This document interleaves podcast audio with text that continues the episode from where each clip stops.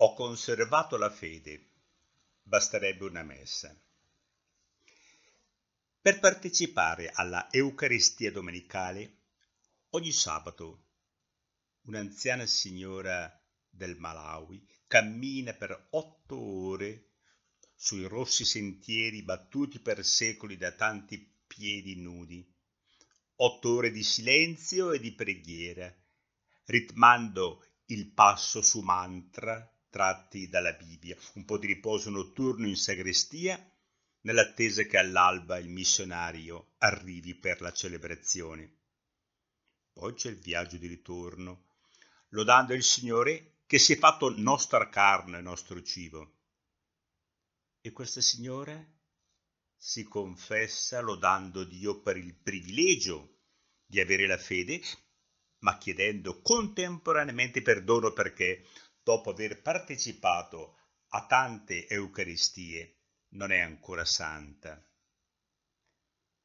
Effettivamente, basterebbe una sola messa per rendere santa una persona che vive l'Eucaristia preparata e seguita da un lungo silenzio. La vive prendendo sul serio il discorso di Gesù a Cafarno, chi mangia la mia carne e beve il mio sangue ha la vita eterna. Sconcertante invito a ribaltare la nostra esistenza affinché non scivoli inesorabilmente verso la morte, ma si innalzi verso la pienezza di vita l'Eucaristia dà unità, gusto e direzione al nostro operare. Il Signore infatti non è venuto sulla terra per insegnarci un rito, ma per proporci uno stile di vita,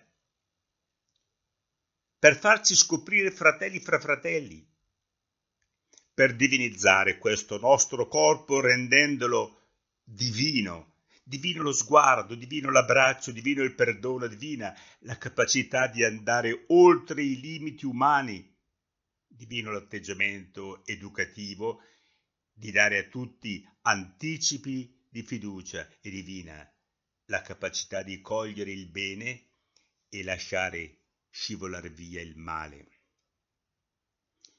Quel prendete e mangiate, prendete e bevete, è un invito a fare nostra la misura del vivere di Cristo, nostro il suo rapporto con il Padre, nostro l'atteggiamento misericordioso verso il prossimo.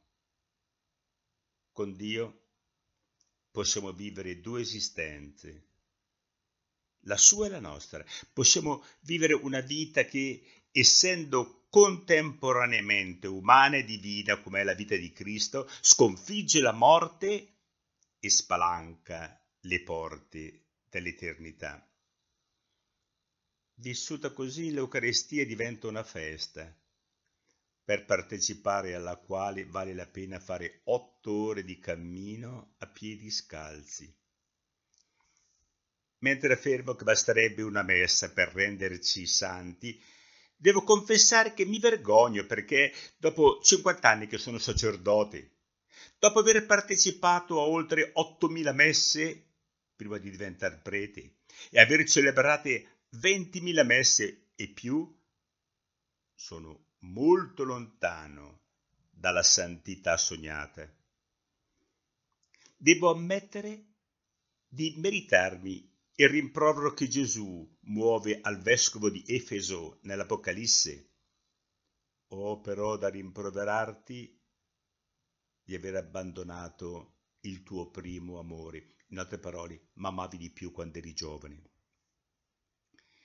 Mi consola comunque il fatto che nell'ultimo giorno Dio non misurerà la santità sul metro delle messe partecipate o celebrate, ma sulla sua misericordia, sull'amore che ho cercato di nutrire verso il prossimo. Inoltre, potrò in certo qual modo giustificarmi dicendo a Cristo che l'ho sempre cercato nei poveri e che dopo tutto quello che ho visto nel mondo, tante meraviglie e miracoli dell'amore, ma anche tante tante ingiustizie, indicibili sofferenze, non ho perso la fede e mi sono sforzato di rimanergli fedele.